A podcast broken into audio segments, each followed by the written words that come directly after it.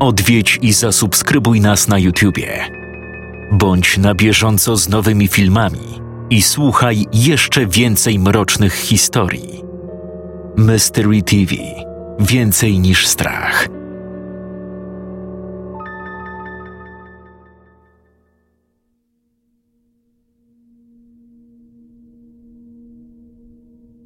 Przeraża mnie ten potworny olbrzym czyhający na zewnątrz, tuż pod budynkiem.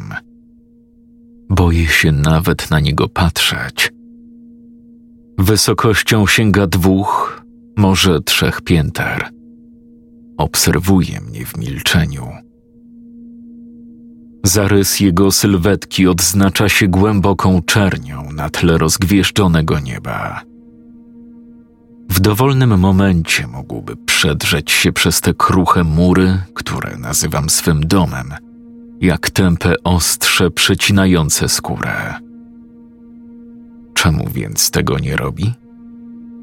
Dlaczego cierpliwie się we mnie wpatruje, zamiast zdecydować się wreszcie na ten ostateczny krok?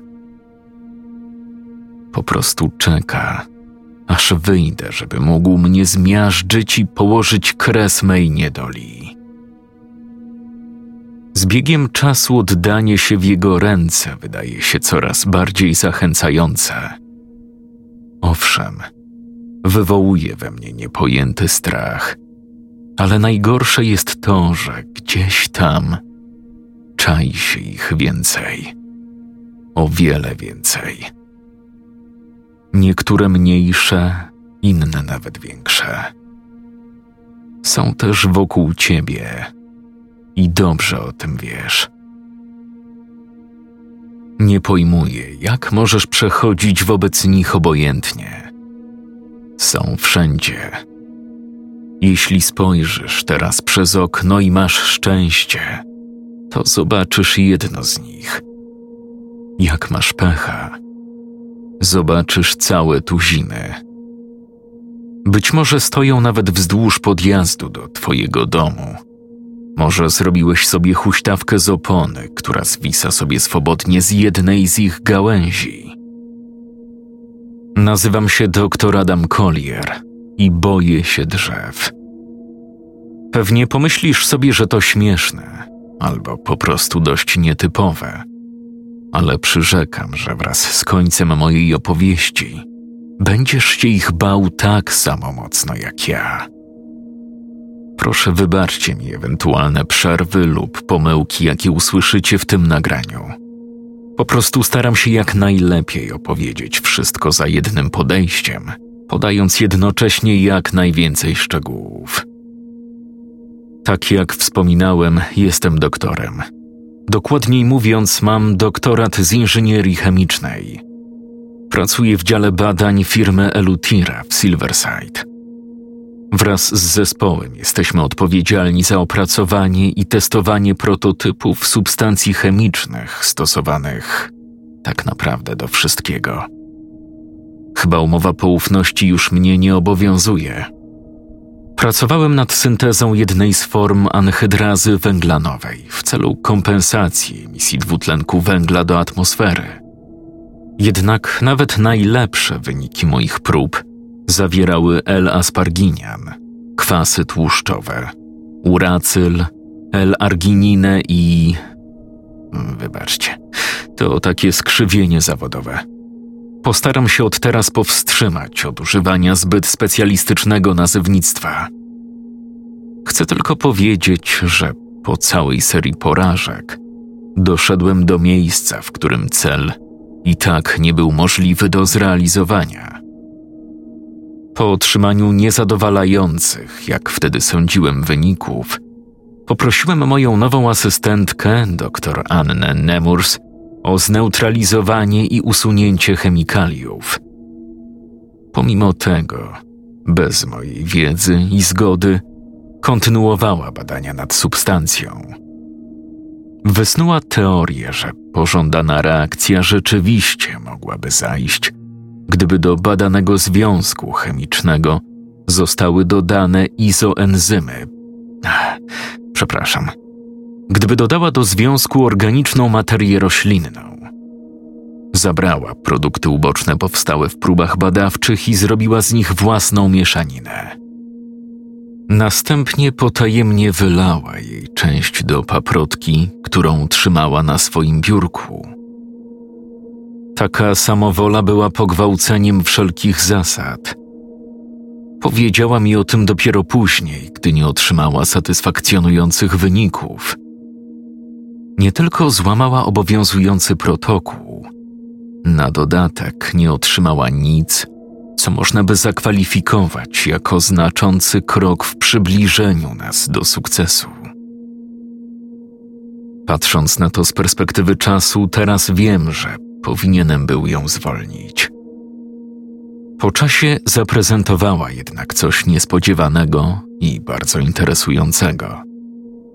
Substancja nie zniszczyła całkowicie jej paproci, tak jak tego oczekiwała. Roślina, która miała być martwa, wypuściła kilka nowych liści. Bojąc się konsekwencji działań swojej asystentki, po chwili wahania zgłosiłem całą sprawę przełożonym, a oni zamiast mnie ukarać, zachęcali do przeprowadzania dalszych testów.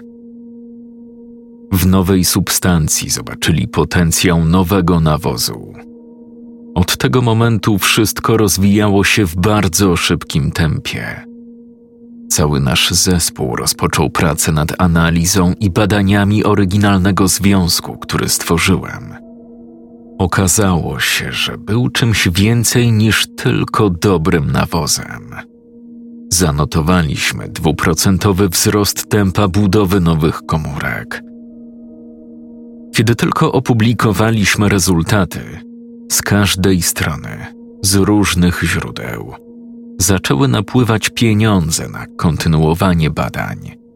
Agencje rządowe, wielkie firmy, prawdziwi giganci z przemysłu rolniczego i chemicznego. Wszyscy z niecierpliwością czekali na więcej, widząc obiecujące zapowiedzi.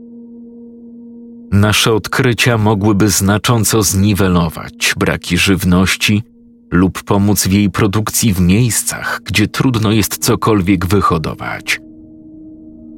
Myślę, że nie byłoby przesadą stwierdzenie, że nasze badania mogłyby doprowadzić do rozwiązania problemu głodu na świecie. Dysponowaliśmy nieograniczoną ilością środków finansowych i pracowników zaangażowanych w projekt, tak więc kontynuowaliśmy pracę nad prototypem. Wszystko szło dobrze. Żadnych problemów, komplikacji. Udało nam się wprowadzić odpowiednie poprawki, tak aby rośliny poddane działaniu związku były dodatkowo odporne na suszę i mróz.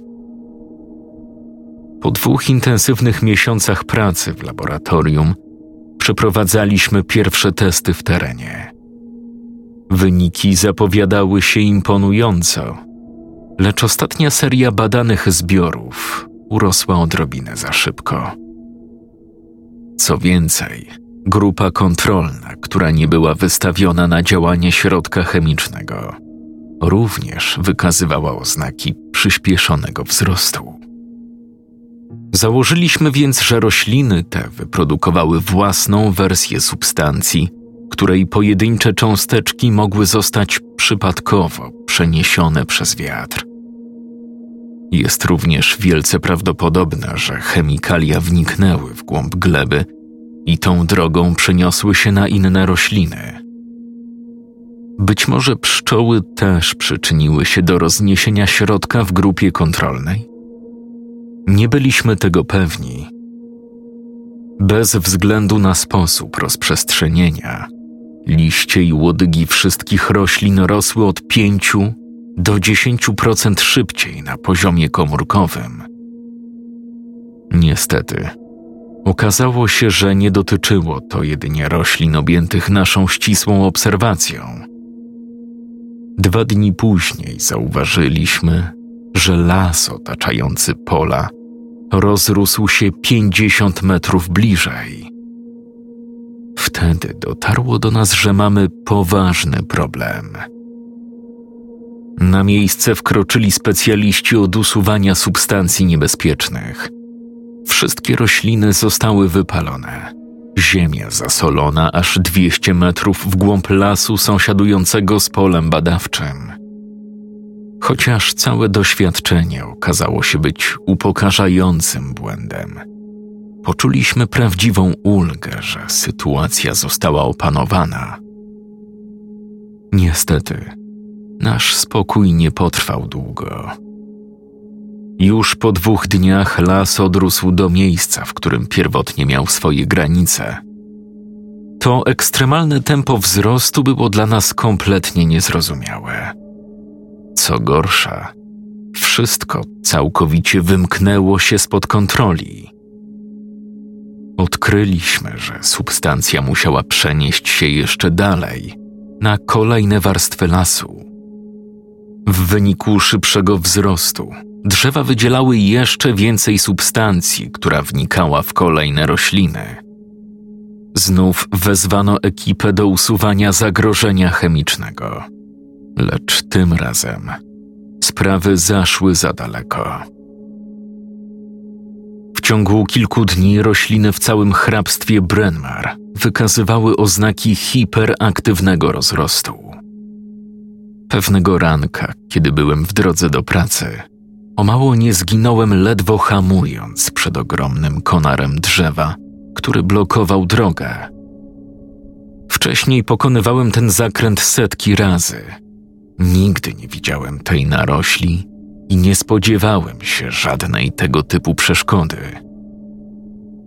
Nazajutrz droga została zamknięta.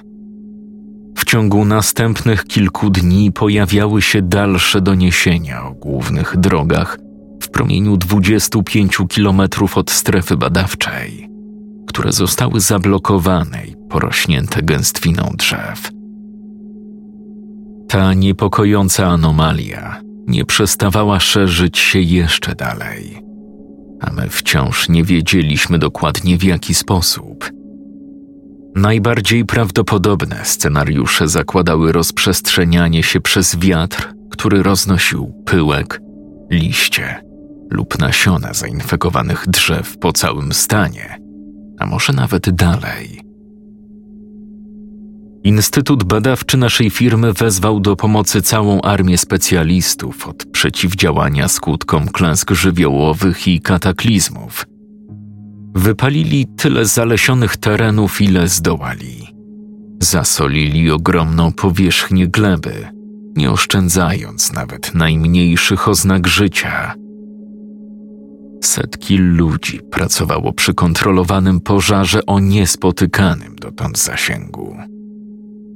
Początkowo udawało się ukryć przed opinią publiczną jakiekolwiek powiązania firmy z szalejącym ogniem, ale kiedy wielka chmura dymu zablokowała dopływ promieni słonecznych na dobre, oczy wszystkich zwróciły się w końcu na największego producenta środków chemicznych w okolicy, którym była oczywiście nasza fabryka Elutira.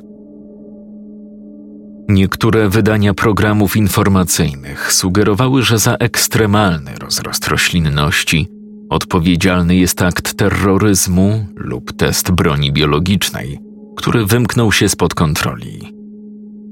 Słychać było też głosy, że jest to oznaka końca świata.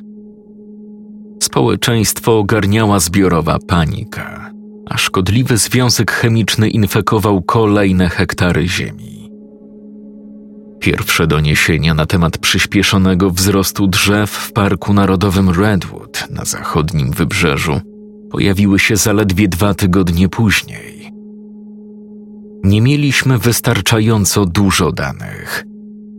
Nikt nie miał. Czy wszystko roznosił wiatr? Pszczoły? A może ludzie?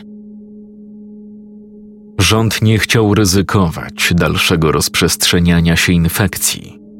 Wszystkie loty i rejsy zagraniczne zostały zawieszone do odwołania. Stany Zjednoczone próbowały zwalczyć skażenie, stosując narodową kwarantannę. Media zaczęły rozpisywać się o zniszczeniach, jakie dotknęły obywateli. Masywne konary drzew spadały i miażdżyły domy. Gałęzie wybijały okna i przebijały się przez ściany budynków. Bloki mieszkalne pękały i zawalały się, bo korzenie drzew wrastały w fundamenty. W pamięci aż za dobrze utkwiła mi wiadomość o pierwszej śmierci wywołanej bezpośrednio działaniem morderczych roślin. Brendan Waters był starszym, przykutym do łóżka człowiekiem przebywającym w domu opieki Woodford Manor. Pewnego dnia obudził się i zobaczył, że jego malutki pokój został opanowany przez pnącza. Najgrubsze pędy oplatały jego łóżko, a potem zawinęły się także wokół jego nóg. Próbował je zerwać, ale były tak mocne, a on tak słaby, że nie dał rady. Wzywał pomoc, lecz pielęgniarki nie mogły dostać się do środka przez plątaninę wijących się pędów i korzeni, które zablokowały drzwi od wewnątrz.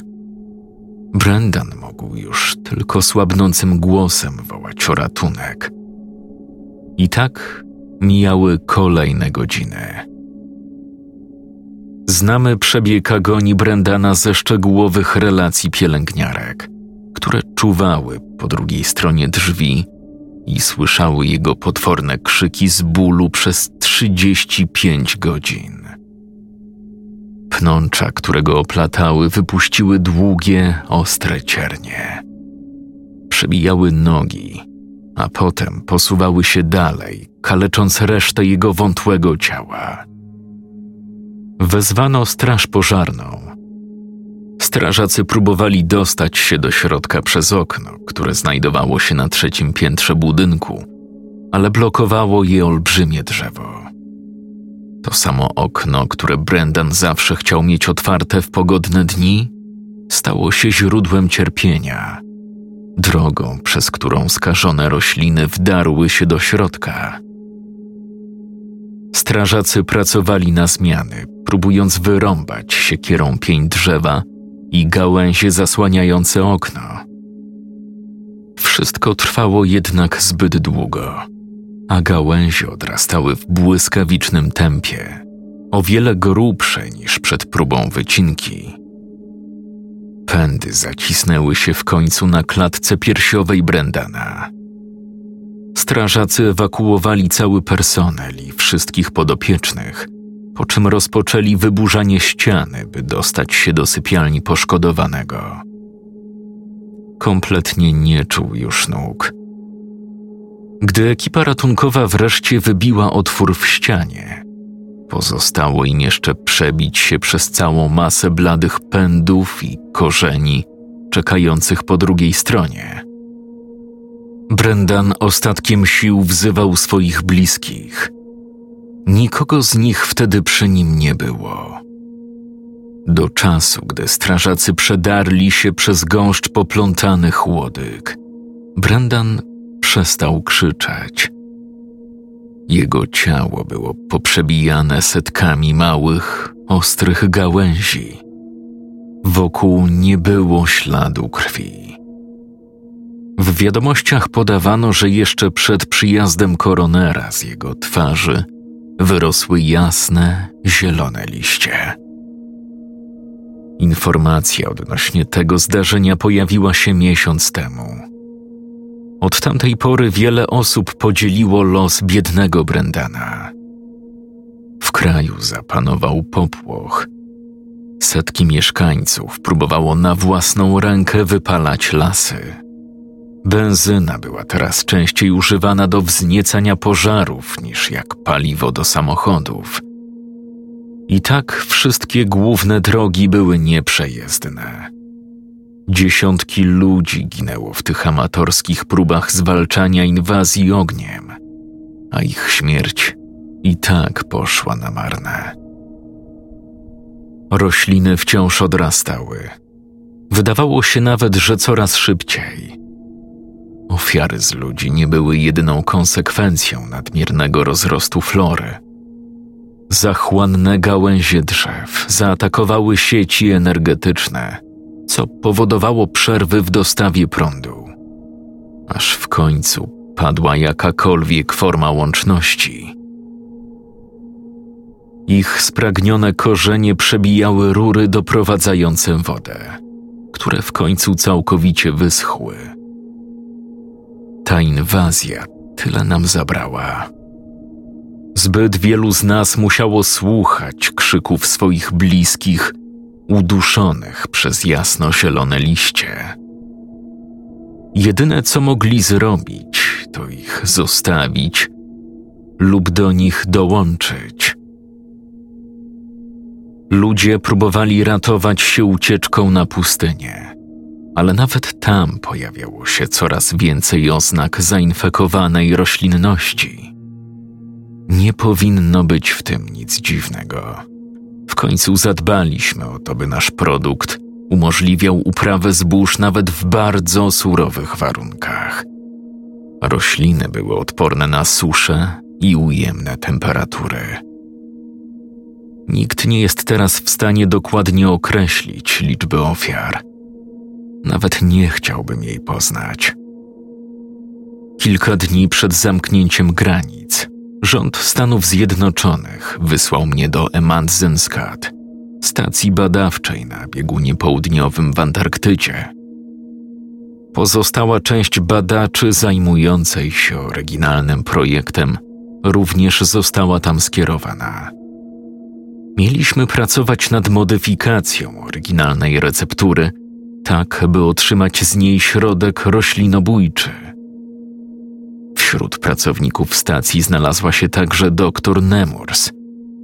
Oczywiście była niezwykle zaangażowana. Powinienem był ją zwolnić. W tamtym momencie nasz zespół nie dostał informacji na temat tego, czy zakażenie wyszło gdzieś poza granice północnej Ameryki. Pozostało nam mieć nadzieję, że udało się je powstrzymać. Po jakimś czasie do stacji przybyła francuska badaczka wysłana przez O N Z, która potwierdziła nasze obawy. Skażenie dotarło za ocean. Wraz ze swoim zespołem wykryła naszą substancję w algach, które dotarły do ich brzegów za sprawą ryb. Jej żona Julia zginęła przygnieciona przez spadające drzewo. Przez naszą prowizoryczną grupę badawczą przewinęło się mnóstwo niepokojących pytań. Skoro ryby mogły przenieść skażenie z Ameryki Północnej do Europy, w takim razie było tylko kwestią czasu, by infekcja dotarła do pozostałych kontynentów. Z pewnością dotrze też tutaj. Naukowcy z innych części świata przekazywali nam bezcenne informacje, którymi uzupełnialiśmy zbiory naszych danych. Otrzymaliśmy pewne obiecujące rezultaty, ale cały proces trwał bardzo długo. Wszyscy desperacko walczyliśmy z uczuciem nieznośnego lęku, że jest już za późno. Jednak kto, jeśli nie my, jako jedyni eksperci, którzy wyprodukowali tę zagrażającą światu substancję, będzie w stanie powstrzymać jej rozrost? Pewnego dnia usłyszałem przez przypadek, jak ochrona rozmawiała na temat zielonego brzegu Antarktydy, którego wcześniej nie widziano. A teraz pas zieleni piął się coraz wyżej po ścianach lodowca. Zespół badawczy i ja początkowo nie dawaliśmy wiary plotkom. Musieliśmy zignorować te niepotwierdzone informacje, żeby w pełni skupić się na pracy nad herbicydem. Nie należało też pamiętać, że to właśnie pośpiech wpędził nas w ten cały bałagan. Tak więc nie zwracaliśmy uwagi na coraz częściej powtarzające się doniesienia wśród ochrony. Ignorowaliśmy też fakt, że zaczęli nosić ze sobą miotacze ognia. Ignorowaliśmy to, że liczba ochroniarzy stopniowo malała. Ignorowaliśmy falę zielonego mchu powoli zarastającą górskie zbocze, która każdego dnia podpełzała bliżej naszych okien.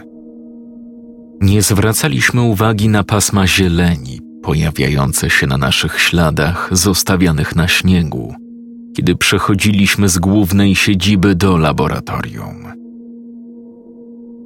Któregoś dnia dr Nemurs nie zjawiła się w laboratorium, chociaż każdy dobrze wiedział, że nie możemy pozwolić sobie nawet na jeden wolny dzień. Zignorowałem widok grubej warstwy mchu w odcieniu morskiej zieleni pokrywającej jej ciało jak koc, kiedy wszedłem do jej pokoju, by sprawdzić, co się stało. Powinienem był ją zwolnić. Mijały dni i coraz mniej pracowników mojego zespołu przychodziło do pracy. Być może czuli, że nasze działania do niczego nie prowadzą i zdecydowali odejść na własnych warunkach. Musiałem ignorować paćkowaty mech oblepiający całą kwaterę, który mógł oznaczać, że wcale nie odeszli z pracy dobrowolnie. Musiałem ignorować te wszystkie fakty i skupić się na pracy, bo jeśli nie... Jednak jest jedna rzecz, której nie mogę dłużej ignorować. Stoi jakieś dwadzieścia metrów ode mnie. Czyżby bliżej niż wczoraj?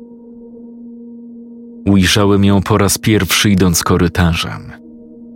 Przeszedłem obok okna, w którym mignął mi widok ostrych, zielonych czułek wyrastających ze śniegu.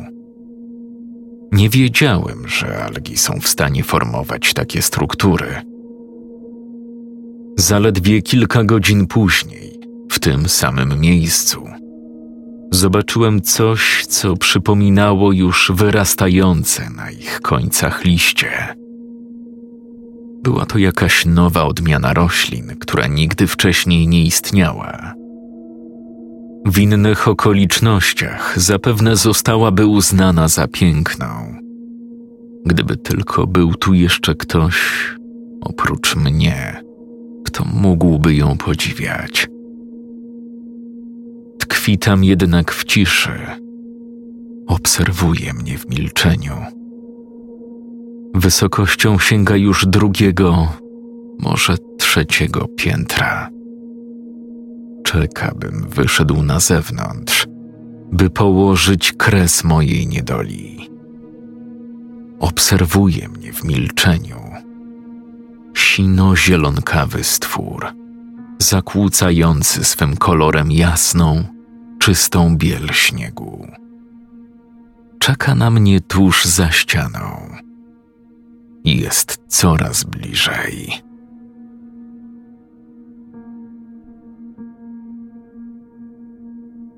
Tłumaczenie Aleksandra Rutka. Czytał Jakub Rutka.